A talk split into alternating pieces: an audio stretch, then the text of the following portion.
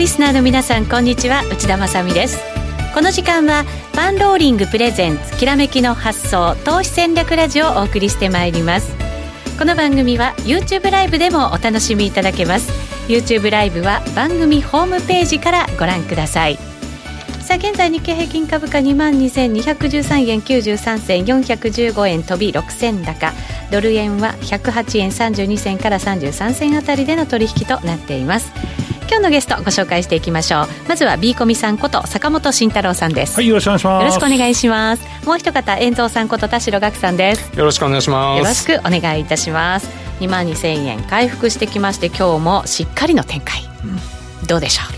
う？まあ、米国が、まあ、米中貿易摩擦、えー、が若干、まあ、後退したと。えー、いうことで、まあ、市場の環境は明るいんですけど、はい、まあ、実際のところまた大型株だけじゃないかみたいな展開になっていてですねその話は後からしようかなと思うんですけど、はい、後ほど詳しく伺っていきます、はい、明るい話じゃなさそうですね。なんとなく、ね、はい。遠藤さんドル円は108円台に入ってきました。そうですね、はい、8円60ぐらいまでいったんですけど、うん、やっぱりちょっと8円台に入るという質もいるんでしょうか。ちょっと重くなってくるという感じですね。そうですね。この108円のミドルぐらい抜けてくるともうちょっと上。9円の20とか30とかね、はい、ありそうなんですけどそうですね。ここが抜けるかどうかですね。うん。そのあたり今日も解説いただこうと思います。よろしくお願いします。その前にパンローリングからのお知らせです。11月2日土曜日に投資戦略フェアエキスポ2019 in 大阪を開催します今日のゲスト B コミさん遠藤さんをはじめ相葉史郎さん石原淳さん小次郎講師さん大坊長さん竹蔵さん西村孝之さんバカラ村さんなどそうそうたる講師陣が大阪に集結します。昨年はおよそ3000名の投資家が来場したビッグイベントとなりました。さて B コミさんは、はい。2公演。そうですね。2公演なんですよね。大人気ですね、はい、いいありがとうございます。はい。どんな内容になりそうですか？そうですね。一つ目は、えーと、IG 証券さんのスポンサーで、うん、えーと、江森さんと僕でですね、まあ、セッションと、はい、はいいう形でして、株から商品から何でもありになりそうですね。で、ねはい、後半というか、まあ、午後はですね、えー、マネックス証券さんのスポンサーいただきまして、まあ、日本株中心に、今、見通しと、あと個別銘柄まで落とそうかなと思ってますので、はい、ぜひ予約してください。そうですね、11月2日ですから、まあ、年末、はい、そしてもう来年に向けてね、そうですねいろいろ戦略練っていきたい時期に入ってきますのでね。今回は無料なので、ぜひ。はい。はい、わかりました。無料です。で、遠蔵さんは、何やら大きめの会場で登壇されると。そうそうなんですか。そうらしいですよ、まあ、前回もちょっと大きめだったんですけど。そうですか、まあちょっと武蔵さんと一緒に。はい。あの遠蔵武蔵コンビで。はい蔵蔵で、はい、あの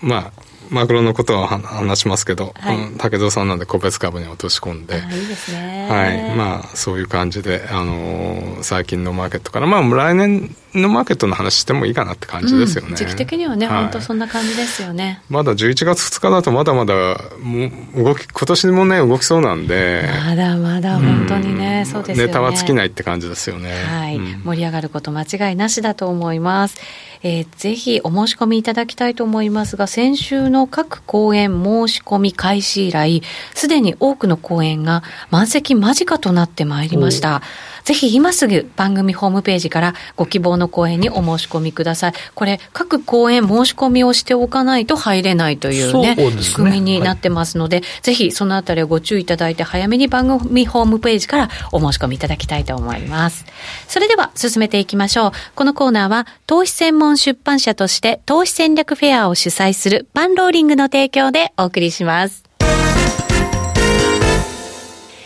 改めまして今日お招きしているゲストです。B コミさんこと坂本慎太郎さんと遠蔵さんこと田代岳さんです。引き続きよろしくお願いいたします。よろしくお願いします。まずはじゃあ株からいきましょうか、B コミさん。そうですね。はい、株はまあ、2万2000円はキープと、まあ、抜けたという形になっておるんですが、はい、うんなんかいまいち盛り上がまあ今日はちょっと個別株、どっちかというと、まあ、小型株にも買いが入っているのかなとは思うんですけど、うん、はい。うん、やっぱりなんか皆さん盛り上がらないですよね。うん、上がらない、それはどういう意味で盛り上がらないでしょうね。やっぱりその指数中心に買われていると、まあ、先物指導の買いって言い方はよくないんですけど、はい、まあ、実際のところそうなってるよねと、えー、いうところですね。まあ、そここは、あまあ、先週、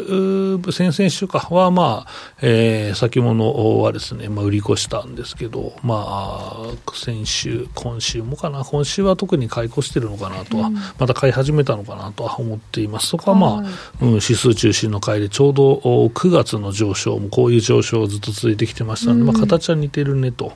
えー、いうことですので、この辺かなと、まあ、これがあっていくら続くのかなという話なんですけど、まあ、は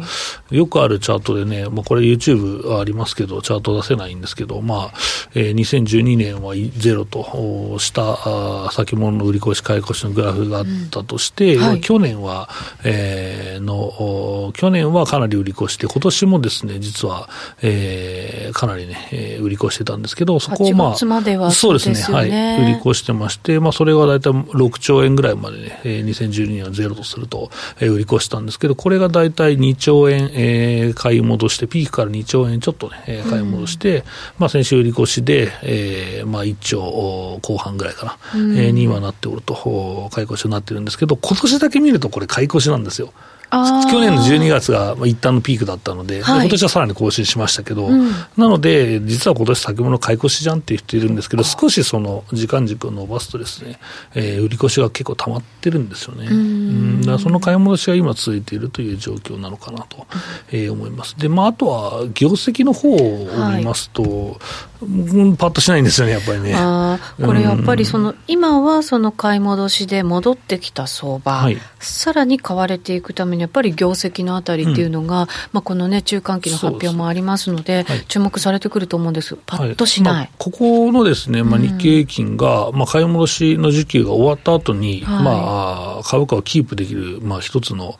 まあ、材料として、えー、まあ、ほぼ必須なのはやっぱり業績なんでしょうね。うね。今ね、うん、コメントにも、目先業績の裏付けがないので、決算発表前には買いづらいですということで、うんでね、結局相場全体がこう、わっと上がっていく中で、なかなかやっぱり、こう、変えてないなっていう方もね、ね多いのかもしれませんよね。まあ、そこは、買い戻しが終わると実際のところも、フェアバリューというか、もともとの水準に戻ってしまう可能性がありますから、はい、これは僕も買えないですよね。だからずっと言ってるのは、今までの含み損を掃除する時間が来ましたよと。含み損どうしようもなくて、もうどうせ切らなきゃいけないなというのが、まあ、評価が戻ってきた段階、はい、プラスになったらラッキーだねと。で、マイナスだったら、まあ、切らなきゃ、ちょっと切らなきゃって考えて、まあ、切る切らない皆さんのね、まあ、家庭なんですけど、まあ、考えてくださいねって話はいつもしているんですけど、それはやっぱり、業績がついてこないと、需給が止まった瞬間に、やっぱりかなり日本株弱くなると思ってますので、はい、だその間に、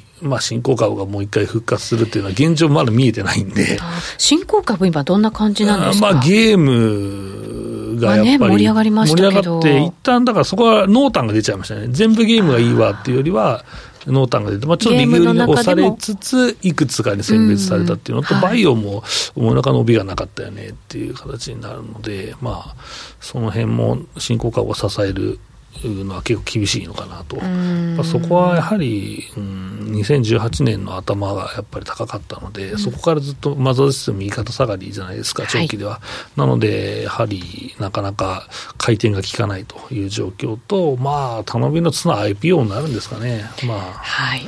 年末にかけて IPO ありますから、まあ、例年ね、注目は集まるんですけど。そうなんですよね、だからそこでね、まあ、いくつかの銘柄がね、うまくいけば、ちょっと雰囲気だけは良くなるのかなと思うんですけど、全体を好転させるまではなかなか難しいかなとは思ってますね。はい、えっ、ー、と、中間期の決算が今、小売なんかを中心に出てきていて、うんはい、まあ、この前、安川電機を皮切りにというところで、外需のあたりも入っていくと思うんですけれど、どんなところをポイントに見ていきましょうね。中間なんで、やっぱ為替がやはり日銀単価から、まあ、若干まだ下振れしている、基中は結構下振れしてましたので、今まだ109円台ぐらいですか、想定が。ですね。はい、なので、まあ、そこが105円の時もあったわけですし、はい、まあ、若干の下方修正はあるのかなと、ただまあ、期末にかけてかなと、中間を思い切ったことはしないのかなとは思っているし、逆に中間で情報修正するような株っていうのは、19の進捗率に表れてるははずだと思うんですよ、業績の進捗率に。そうすると、すでに株価は織り込んでいるもうそういう銘柄、少数の銘柄を織り込んでるし、その19で進捗率が良かった銘柄ってすごく少なくて、やっぱり業績進捗率投資をしている、まあ、仲間と情報交換をするとですね、はい、いややっぱり全体的に、2017年ってものすごく業績伸びたんですけど、あの時に比べると本当つまんないよね。ああの時はもうすごいなっていうのがゴロゴロしてたので、19から。うん、うん、だから19の伸びが良くない中で、2級でその伸びを50%大きく超えてこれるかっていうのもなかなか難しいじゃないですか。はい、なので、やっぱり劇的に業績が回復するっていうシナリオを持ってる人が仮にいるとすれば、来年なのかなって思うし、うね、あとは、まあ、指揮法が出てね、でその指揮法を見て、来期はみんな、えー、業績強気なのが多いな、みたいな形で、まあ、強気になってる人もいるんですけど、あれは来期にならないと分かんないですからね。あの、ちょうど5月の半ばに決算が出ますけど、えー、っと、だから今期の決算が出た時に来期の予想も出るじゃないですか。はい、あれが弱かったら、それもフューって下がりますから、あの、思いのほかあら訂正しとるみたいな、修正しとるみたいな話で、鉛筆を舐めるって言い方よくないですけど、発射台はやっぱりあの会社の業績にある程度近づきますから、はい、だから本当にあの、まあ、市況予想じゃないと来期予想出ないじゃないですか、企業って中継見でしかもないので、でね、だからそれをその今、素直に100%信じて、来期回復ですって言えるかっていうと、いや、それいつものことじゃんって言えないよねっていうのが僕の見通しなんですよね。ね。はい、まあ今年の下期に回復していくっていうような予想が、今年の初めぐらいにはもちろんありましたけど、今になってそれ同じようにはちょっとまだ思えないよなっていうのもあるし、そうですね、その下期回復論を唱えたのは米国なんですね、はい、でも米国の下期回復は、もう下期の決算がもう今週出るじゃないですか、うん、すね、もう大道から出始めるので、うん、いやもうすでに予想はマイナス3%とかにもなってますから、もう回復してないんですよ。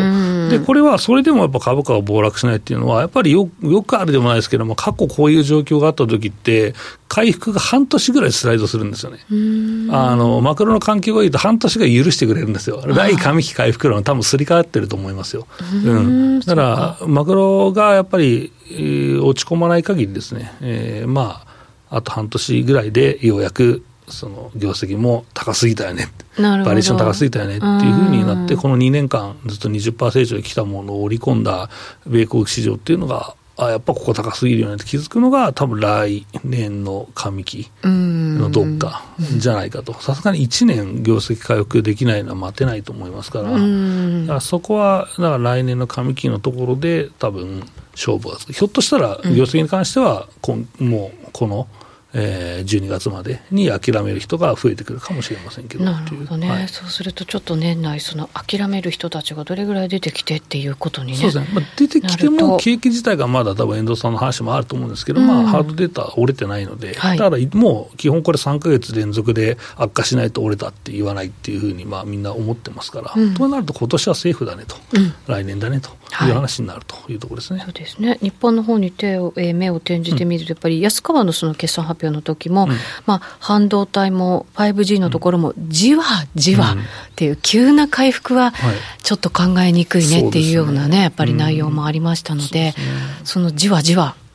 じわじわが、ね、あとはまあ半導体っていうか、まあ、FA はそうですけどですか、まあ、あとこれから半導体が出てきて、うん、まあ、ちょっと異常に買われてる株ってあるじゃないですか、はい、まあ、それは個別よも当然あると思うんですけど、そこで、えー、これ、どっちが正しかったのその下期回復論を上期まで伸ばして回復する、もう先に半年とか先に買って持てる人がいるっていうのが勝ったのか、それとも、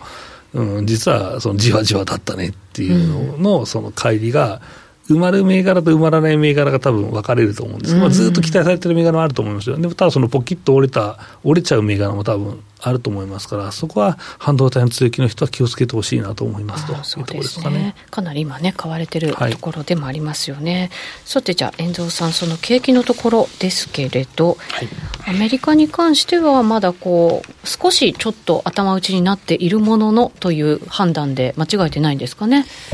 あのー、今日はちょっとお話ししようかなと思うのはみんな先回りしてポジション作っちゃってるんで、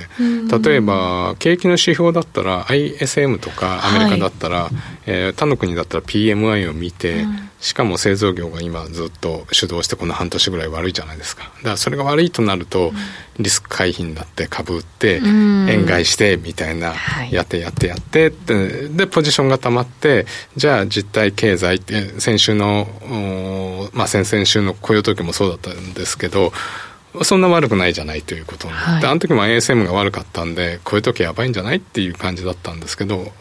ハードデータはやっぱり、まあ、スーパーいいってわけじゃないんですけど悪くないじゃないっていうのが出てで買い戻してみたいな、はい、それを繰り返してるような気がするんですよね。先取りして、うん、でその後あやっぱりちょっと違ったみたいな、うん、まだそれほど悪くない。あるいは若干回復みたいなので買い戻してでもそこからすごく良くなるわけじゃないからそこからさらにロングロングなトレンドにはなんなくてまた売って売って売ってまたあ悪くないじゃない買い戻してみたいなのを その繰り返し。繰り返し。まさに先週のマーケットがそうだったじゃないですか、あのみんなのあの今年の最大のテーマはやっぱり米中とブレグジットだったでしょ。う、まあ、政治政治的には。そうですね。そしたらその2つがとりあえず解決しそうだってなったから先週の木金からは爆投してるわけじゃないですか。はい、でもさっきビーコミさん言ったようにじゃあここから景気は良くなるんですかって言った時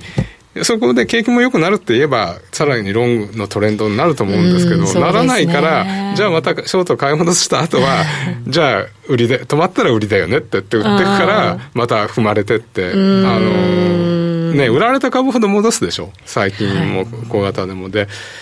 例えば、ポンドは先週は、あの、合意するかもしれないって言われて、戻ったんですけど結構ね動きましたね、うん、あの IMM のポンドのショート見るとあの8月ぐらいに10万枚ショートだったんですよ、うん、ネットで、はい、これだからすごい多いんですよね、はい、あの10万枚になると大体買い戻されて、はい、ですから先週ぐらいまで7万枚ぐらいまで買い戻されてたんだけど、ででもやっぱり基本的にはあの過去でかなり大きいショートが溜まってるから、やっぱりこの値行きのように溜まってるショートって必ず、はい、あの買い戻されますよね。なんかニュース出ると。あのポジションを見たときにこの買い戻す力がもし生まれた時のそのスピードすごいだろうなと思ってたんですけど、うん、ででね IMM が全てじゃないんですけど、IMM ユーロもショートでオージーもショートみんなショートなんですよ、うん、だからで結局円がロングっていやリスク回避のポジションでしょ？だから、これが値行きのように溜まってるからやっぱりちょっといいものが出たらほら劣等生がさ、少しさ、普通になったらさ、すごい回復したようになるじゃないですか。伸び率がなる、ね、優等生が 少し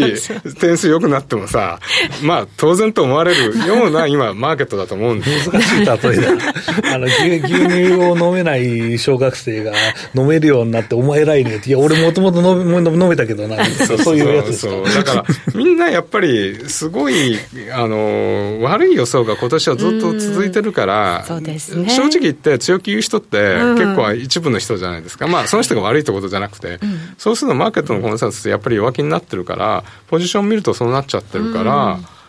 ね、まさにポンドなんか10万枚ショートいったら買い戻されるし、だから1.2のとこがそうだったですよね。そうですね。うん、だから、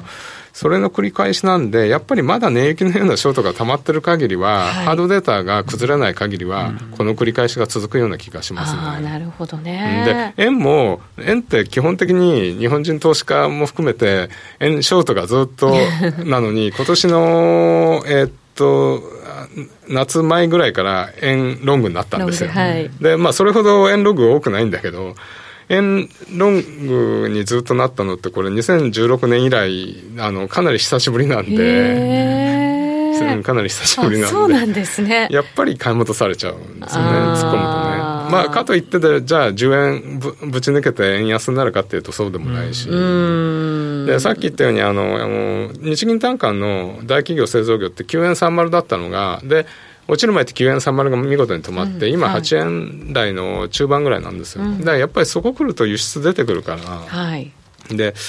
まあ、かつてのように輸出のパワーはないんですけどあのやっぱりポジション見るとあの巻き戻される方向に何か出るとああるなっていうのが繰り返されてますよね。それはだからポジションの傾きがあるからっていうね。そこが一番の要因になってるわけですよね。みんな賢くなってるから あの PMI とかあのソフトデータでポジション仕込んでハードデータ悪くないじゃないかって買い戻してってそれの繰り返しやってません？最近なんか。確かに。そうかも、うん、言われてみたらそんな感じかなと思います、でもそれでいいと思うんですよね。とりあえず。うん。だから。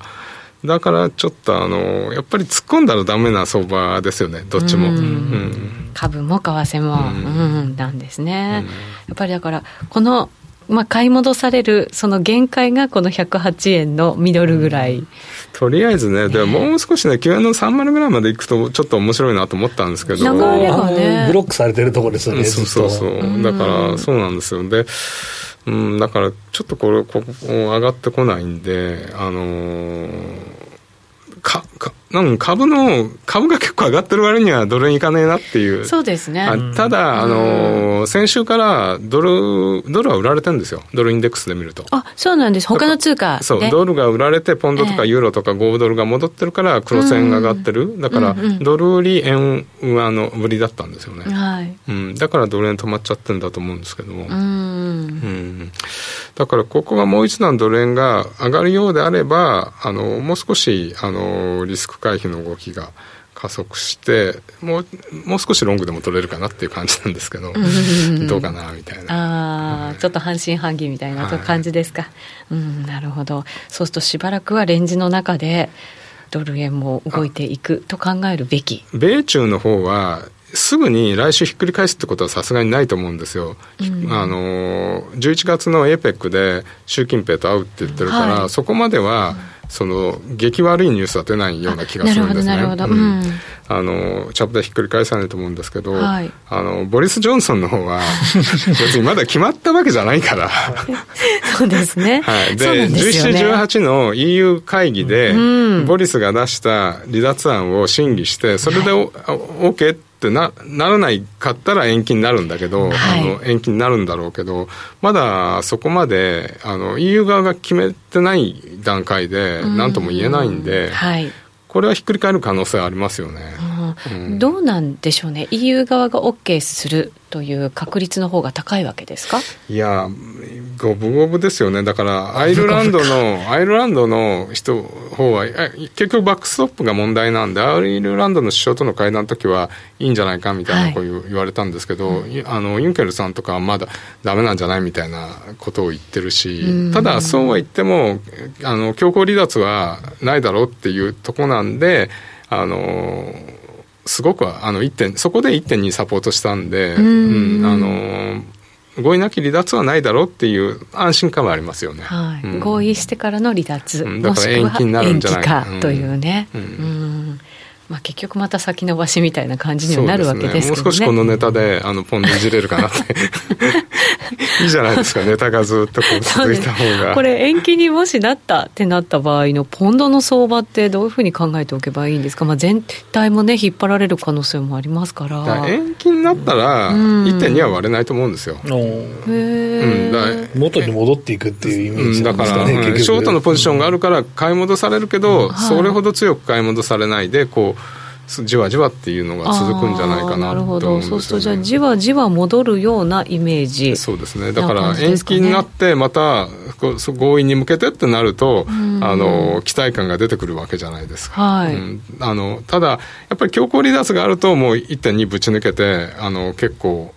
悲惨なことになると思うんですけど、そのね危険性というのはなくなった感じですもんね、はい、とりあえずそれは回避されてるんで、えー、そこの安心感が多分あると思うんですよね。今度ロンロングの人には。なるほどね、そうするとじゃあまあじわじわ買い戻されていくようなイメージしておくというのが一番いいのかもしれないですね、はい、現時点では、とりあえず1.3から1.33ぐらいの間のこの9月、10月、あ、9月、10月はもう少し前か、あの、春先の高値を抜けれるかどうかってとこですよね。うん、そうですね。為替の中では、まあ、とりあえずポンドの動き、はい、イギリスの動き。面白そうですよね。そうですね、はい、しっかり見ておくべきということですね。おじなんかもちょっと買い戻されてる感じありますけど、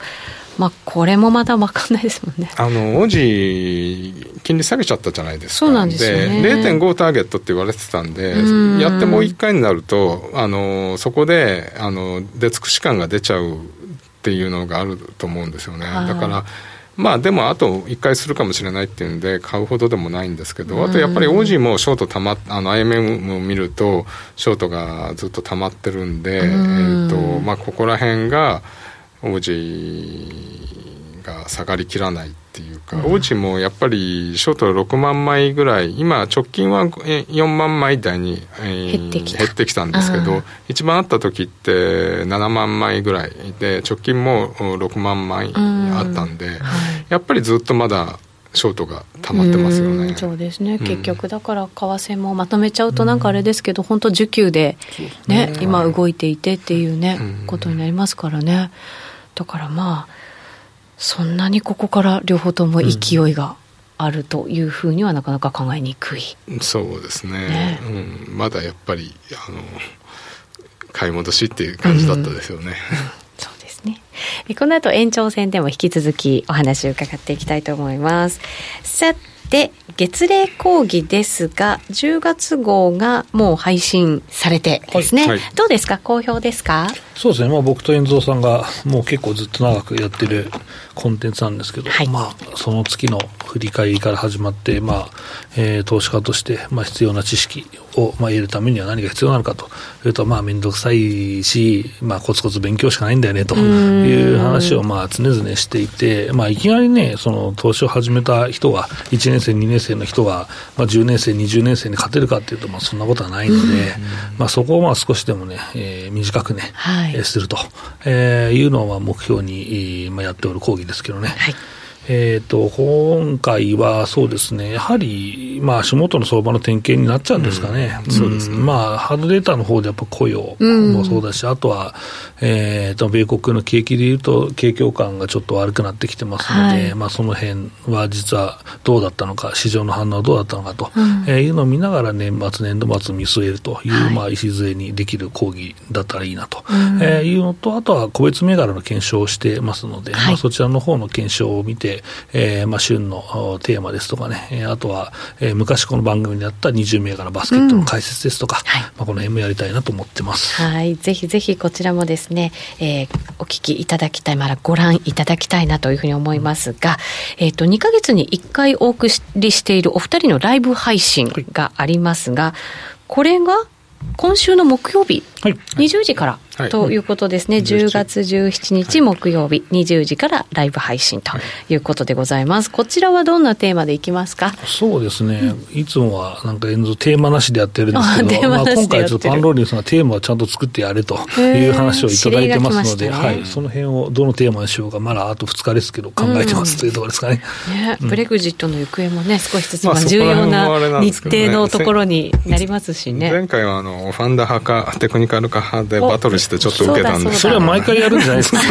それはまあ毎回やるんでバトルはあるかもしれない、ね、前回もねすごい盛り上がったっていうふうに伺いましたから、はい、今回も盛り上がること間違いなしでございます。せっかくの機会でございますのでリアルタイムで質問もぜひしていただきたいなと思います。ぜひチャンネル登録をお勧めします。登録方法は番組ホームページからご覧いただきたいと思います